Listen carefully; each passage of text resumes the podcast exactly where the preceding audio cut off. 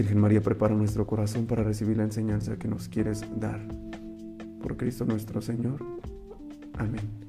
En el nombre del Padre, y del Hijo y del Espíritu Santo. Amén. Queridos hermanos, vamos a ver nuestro tema número 24.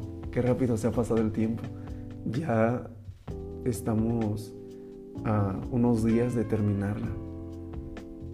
También estamos haciendo el novenario, ¿verdad? Esperemos que sí lo estén haciendo de Inmacula Nuestra Señora conocida como la vocación de la Inmaculada Concepción. Pues vamos a comenzar. Son características de esta devoción, de la verdadera devoción. Recuerda que la devoción tiene que ser en María, con María, por María y para María. Bueno, esperemos ya te lo sepas y sepas en qué consiste. En María, sumergidos en ella. Ella es el nuevo paraíso y en ese paraíso hay árboles frutales, hay cosas grandes espiritualmente. Eso es hacer las cosas en María. Con María, con sus virtudes, con su fe, con su humildad, con su mortificación, con su pureza. Tratar de estar con ella Dime con quién andas y te diré quién eres. Aprender de ella, conocerla. La tercera es por María, renunciar a nuestras mañas, inclinaciones, a todo lo que hacemos, para que sea ella quien lo haga en nosotros. Y diciendo, renuncio a mí mismo y me consagro totalmente a ti, Virgen María. Y la cuarta es para ella, hacer todo para ella, sin esperar nada a cambio, solo porque ella lo merece, porque ella es reina, es nuestra madre. Ahora, ¿cuáles son esas características? Son cinco características. Tiene que ser una fe, una devoción a María, perdón, una devoción interior, es decir, procede del espíritu y del corazón, de la estima que tienes de ella, de la alta idea que te has formado de sus grandezas y del amor que le tienes. Esta devoción, queridos hermanos, no va a surgir en ti y en mí si no meditamos mucho su vida de María y si no nos acostumbramos a orar el Santo Rosario. Pero bien hecho el rosario, hermanos, no hacerlo, no hacerlo nada más por rutina, ya sin saber lo que estamos diciendo. Porque si es así, seremos lo que dice San Pablo, campanas que resuenan. En la medida en que más dices Ave María, gracia plena, Dios te salve María, llena de gracia. Su gracia se va actualizando en ti y la vas conociendo más y más. Entonces tiene que ser una devoción interior. No pensemos que la devoción a María es una devoción meramente exterior. Son buenas las devociones exteriores, pero de nada sirven si no llevan una vida interior. Eso es lo que les decía los primeros temas, que somos muy religiosos. Si vamos a, misa, sí cuando hay peregrinaciones, el domingo de ramos y todo, pero si no van acompañados de una vida interior, esa vida exterior es solo tambores que resuenan ¿Por qué? Porque no hay conversión, no hay cambio. Tú puedes encontrar personas que van a los quincenarios, a las peregrinaciones, pero terminando eso, o aún dentro de eso, se consienten unos pecados graves, muy graves, pecados mortales. Eh, tú puedes encontrar personas que van a misa mucho, pero como no tienen la intención de convertirse, están criticando a todo mundo dentro de la iglesia y me consta personas que no, disfrutan de la Eucaristía, más bien van y se sienten, lo peor es que se sienten muy santas porque van a misa diario tal vez, pero no, no están en un constante cambio de vida, en constante conversión. Por eso es importante que tu devoción sea interior a María, pero en serio. Lo de cantarle las mañanitas el 12 de diciembre, este, los novenarios, claro que sirven, pero tienen que ser el resultado de, de una devoción interior. Ahora, tierna, tiene que ser tierna, hermanos. no debe ser soberbia. La ternura, piensa tú en un bebé. Un día yo iba en la combi y me llamó tanto la atención como un niño iba con su mano aquí, agarrándole aquí a su papá. Y el niño iba de este lado y su manita la tenía así, aquí. Y cada rato se volteaba el niño, el bebé, y le daba un beso a su papá. Cada rato. Y los niños, hay niños que he conocido que le mandan besos a la Virgen. Le mandan besos. Es una devoción tan tierna, hermanos, porque tienen una plena confianza de que es la Madre de Dios, una vez que ya les explicamos bien. Y así como este niño que iba así en los brazos de su papá, así nosotros ir en los brazos de nuestra Madre. Una devoción tierna, dice así, es tierna porque nos llena de confianza en la Santísima Virgen, con la confianza del niño en su madre. Esta devoción hace que recurras a la Santísima Virgen en todas las necesidades, fíjate, materiales y espirituales con gran sencillez, confianza y ternura. Hace que vayas a ella y deberías de ver qué milagros tan grandes suceden, hermanos. En estos 10 años soy testigo de muchos milagros de María, muchos, exteriores e interiores. Los interiores es que te ayuda a arrancar tus vicios. Y vicios, hermanos, no piensen que son las drogas y el alcohol y robar. Porque luego hay gente que dice, pues yo qué mal he hecho, yo no robo y no mato, no me drogo, no me emborracho. Y piensan que esos cuatro vicios son los únicos vicios. Y hay muchísimos vicios que tenemos, hermano. Ya cuando uno se adentra en esta vida espiritual, se da uno cuenta que hay vicios espirituales también, que no todo lo que brilla es oro. Ya les decía el primer día del tema, que por ejemplo quien, quien tenía el vicio de la gula, de comer de más o de emborracharse y que superó ese vicio, por una vida de disciplina, de espiritualidad, de oración profunda, de búsqueda de perfección, de ascesis. Ya luego viene, por ejemplo, el vicio de la gula espiritual, el nada más querer aprender y aprender, pero no poner en práctica nada. Y eso se da mucho en las personas que andan siguiendo a sacerdotes de fama mundial. Son muy buenos los sacerdotes de fama mundial, ¿verdad? Predicadores poderosos, tienen dones espectaculares, pero la gente nada más los anda siguiendo y, que va a haber un retiro y córrele para allá, que va a haber otro retiro y pélale para allá. Y nada de propósitos de cambio, hermanos. Saliendo del retiro, seguimos siendo los mismos, con los mismos pecados. Y eso no está bien. Eso es gula espiritual. No hay propósitos de enmienda. La gula espiritual también se da cuando solamente queremos escuchar al Padre que nos acaricia las orejas tal vez, al predicador que habla como nos gusta. Y cuando es alguien que no habla como nos gusta, vámonos de aquí mejor, vámonos a cambiarnos de misa, vámonos a otro lugar. Porque estamos acostumbrados al hedonismo, a lo placentero. Y se nos olvida que Dios habla de todas las maneras y por medio de, de las personas que menos nos esperamos. Dios nos habla hasta por el hermano que está en la calle y que es despreciado por todos. Fíjate, nos habla a veces más por ellos. A mí me han dado unas cachetadas con guante blanco esos hermanos. ¿Cómo habla Dios tan claro por medio de ellos? A través de los niños, a través de la viejita que aparentemente es despreciada por todos. Dios habla de muchas maneras, pero en nuestra soberbia no lo queremos escuchar. Dice nuestro Señor, buscan profetas falsos que solamente canten las canciones que uno quiere escuchar. Y nos construimos cisternas agrietadas, dice por medio del profeta. Me han despreciado a mí, manantial de agua viva, por construirse cisternas agrietadas. Entonces tiene que ser una devoción tierna. Vamos avanzando. Tiene que ser una devoción santa, dice. Te lleva a evitar el pecado. Este es el principio de la santidad, hermanos. A evitar el pecado e imitar sus virtudes. Y en particular su humildad. Y recordemos lo que ya vimos en temas anteriores.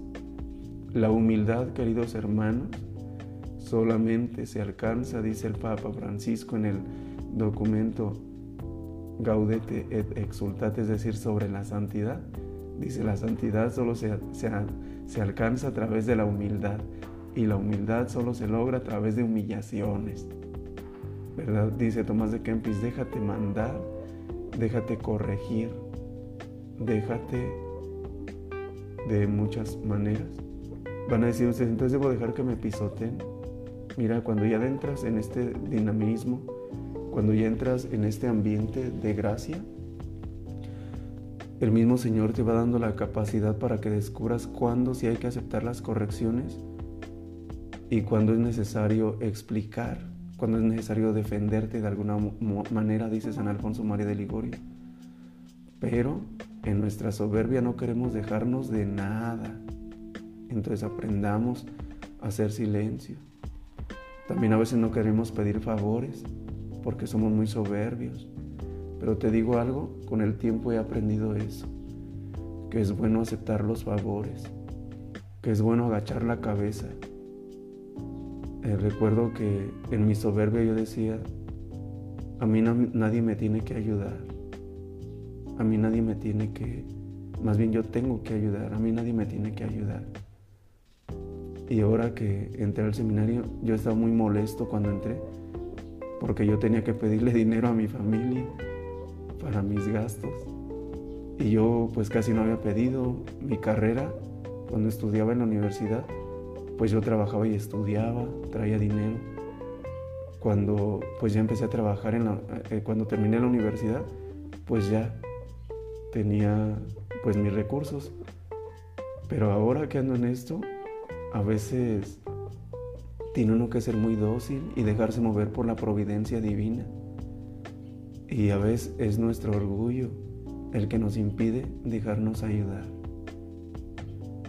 Bien, entonces tiene que ser humilde, santa, es decir, imitar las virtudes de María, su fe viva, creer a ciegas, nada de andar pensando que se le movieron las manitas al niño Dios y ya, nada de que que mira, traigo un video donde brinca la hostia. No, hermanos, nuestra fe no se cimenta en que se abrió la puertita del viril y, ahí mientras orábamos. Nuestra fe no se cimenta en ver que le salen rayos a la hostia consagrada. No, nuestra fe no se cimenta en ver que sangra la hostia. No, creer a ciegas, así.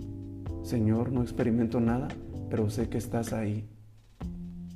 Porque luego hay gente que anda corriendo buscando milagros y todo eso. Y nuestra fe no es así, hermanos. Nuestra fe es con lo que tenemos aquí. Mira, ¿quieres que te hable Jesús? Aquí, en las escrituras, en el magisterio, en el catecismo de la iglesia, en la tradición. Ahí te habla, no es necesario que andes buscando. Porque luego andan buscando cosas muy raras, hermanos. Andan falsos predicadores diciendo que el fin del mundo ya está cerca y que solamente se van a salvar los que se refugien en no sé qué casas y que preparan no sé cuántas uvas benditas. Me han llegado muchas personas así, que preparan no sé, que solamente se van a salvar los que tengan uvas benditas del río Jordán y no sé qué. Y ahí anda la gente buscando sus uvas. Ahí anda la gente llenando sus refrigeradores de uvas benditas. Y eso es falso, eso no está en la Biblia. Jesús no dijo eso. No dijo, busquen uvas. Cuando ya acerque el fin del mundo, busquen uvas. Van a enviar, voy a enviar profetas que les hablen de uvas y de refugios y no sé qué. No, hermano. Jesús dijo, le dijo a Tomás, Juan 20, 28, tú crees porque has visto, pero dichosos los que creen sin ver. Cuando se acerque el final, levanten la cabeza. No dice escóndanse, dice levanten la cabeza porque se acerca el día de su liberación.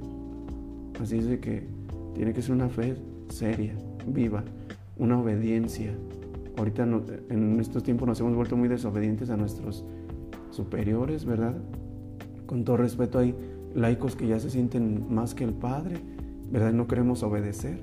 Y se nos olvida que la obediencia, decía el Papa Juan Pablo II, la obediencia es la quinta esencia de la imitación de Cristo.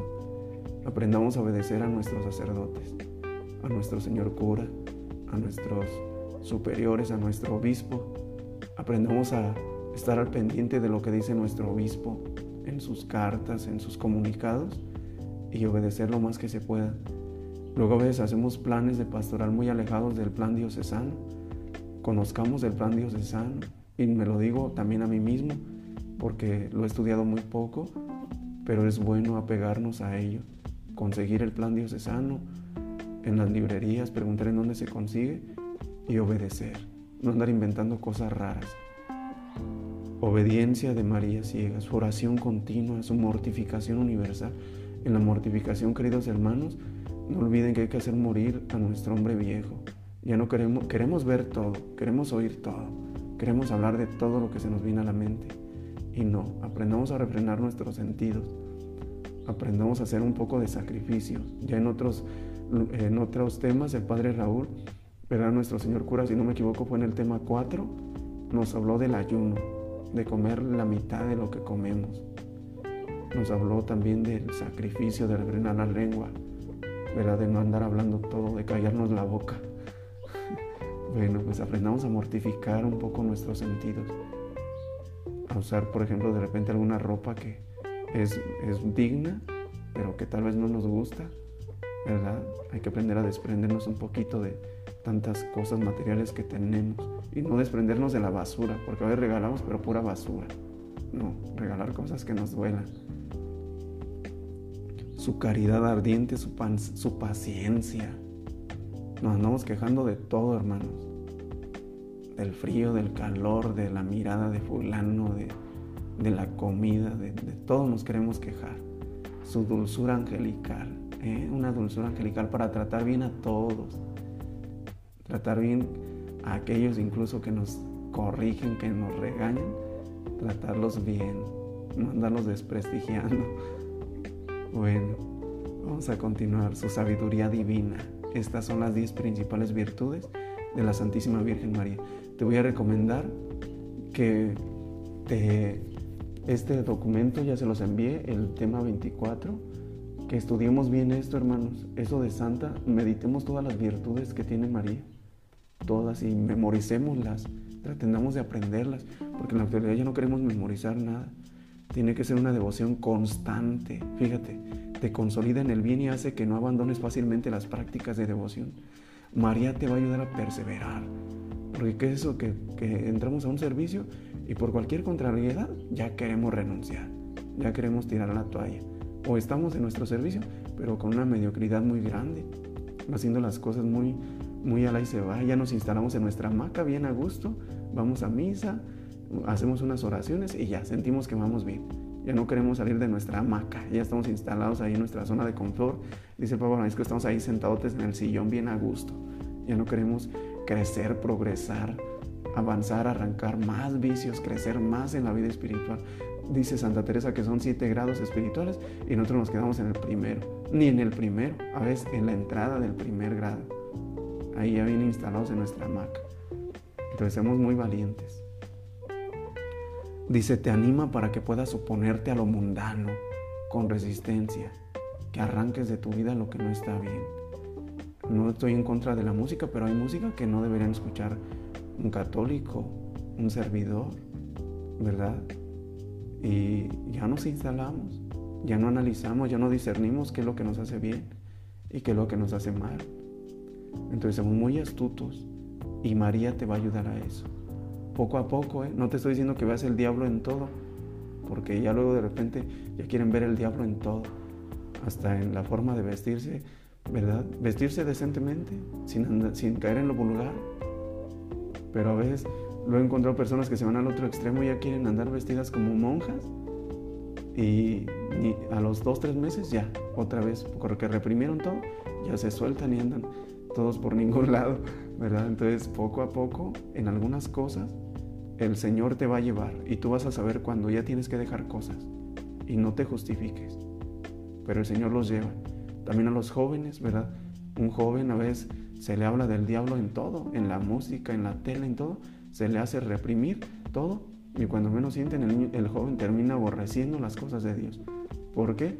Porque era, prohibíamos todo y nosotros no corregíamos nuestros vicios pero una vez que nosotros nos proponemos cambiar, entonces sí viene la gracia, entonces sí, ya el joven empieza a avanzar y Dios lo va llevando, ¿verdad? Y he encontrado jóvenes bien chiquillos de 14, 15 años con una santidad, hermano, y sin obligarlos. El Señor mismo los fue llevando. Pero algo sí estoy seguro, que a los jóvenes sí hay que hablarles con el Evangelio al desnudo. No hay que maquillarlo, porque ellos lo entienden y están sedientos de Dios, ¿verdad? Están deseosos de conocer la verdad. Bendito sea Dios en esta comunidad donde he estado. He conocido jóvenes muy comprometidos y otros que ya están en ese camino, ¿verdad? Bueno, tiene que ser nuestra fe una devoción constante. Si eres de verdadero devoto de la Virgen, huirán de ti la inconstancia, que es lo que nadie se quiere comprometer, hermanos. Debemos comprometernos. Y María te consolida en esa constancia. Constancia. Dice, van a huir de ti la inconstancia la melancolía, esa, ese deseo de andar tristes de repente por cualquier cosa, los escrúpulos y la cobardía. Va a huir de ti todo eso. La cobardía, hermanos, un miedo al coronavirus que le tenemos. Claro que sí hay que andar cuidados, claro que sí el cubreboca, el gel, la sanitización, pero un día me llamó la atención lo que decía el padre Raúl, nuestro señor cura en una homilía, dice, ya nos acostumbramos, ya se acostumbraron a seguir la misa por las redes sociales y ya no quieren salir para nada. Ya no. Hermanos, no hay que tener miedo a eso. Hay que tener miedo, ¿sabes qué? Al pecado mortal. Vienen cerrados cuidándonos del coronavirus y viene el pecado mortal. Al pecado mortal hay que tenerle miedo.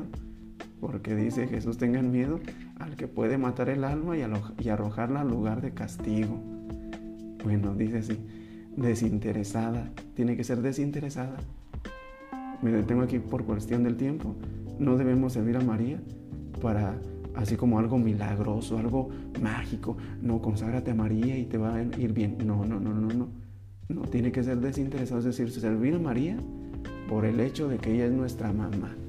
Y ella es la reina y que debemos servirla. Y ella nos va a llevar a Jesús a amarlo. María no es Dios, pero María sí es la omnipotencia suplicante. Ya vimos en el capítulo 8 de la Lumen Gentium, en el numeral más o menos 52, donde habla sobre la Virgen María, cómo ella es el sagrario del Espíritu Santo. Ella posee todas las gracias del Espíritu Santo y las comparte. Propósito, descubrir en María nuestra tierna madre. Que ella sea nuestra tierna madre. Recurrir a ella como nuestra mamá, como aquella persona que siempre está al pendiente de nosotros. Y ya escuchamos lo que le dijo a Santa, si no me equivoco, a Santa Matilde. Yo estoy más ansioso, dice ella, yo tengo más ganas de dar que ustedes de recibir. Fíjense bien, recordemos lo que dijo también Benedicto XV en ese documento que publicó en, el, en, el, en 1921. María es medianera de todas las gracias. Por ella nos llegan todas las gracias. Reflexión, el devoto de María no se busca a sí mismo, sino busca amar. Amar como Jesús amó al prójimo, a los amigos y también a los enemigos, en una lucha constante. Pues con eso terminamos, hermanos. Les agradezco que se hayan conectado. Que Dios los bendiga. Nos vemos mañana. Mañana el tema va a ser a la misma hora de hoy. En el nombre del Padre, y del Hijo, y del Espíritu Santo. Amén. Dios te salve María, llena eres de gracia, el Señor es contigo. Bendita eres entre todas las mujeres y bendito el fruto de tu vientre Jesús. Santa María, Madre de Dios, ruega por nosotros pecadores, ahora y en la hora de nuestra muerte. Amén. Que Dios los bendiga hermanos, paz y bien.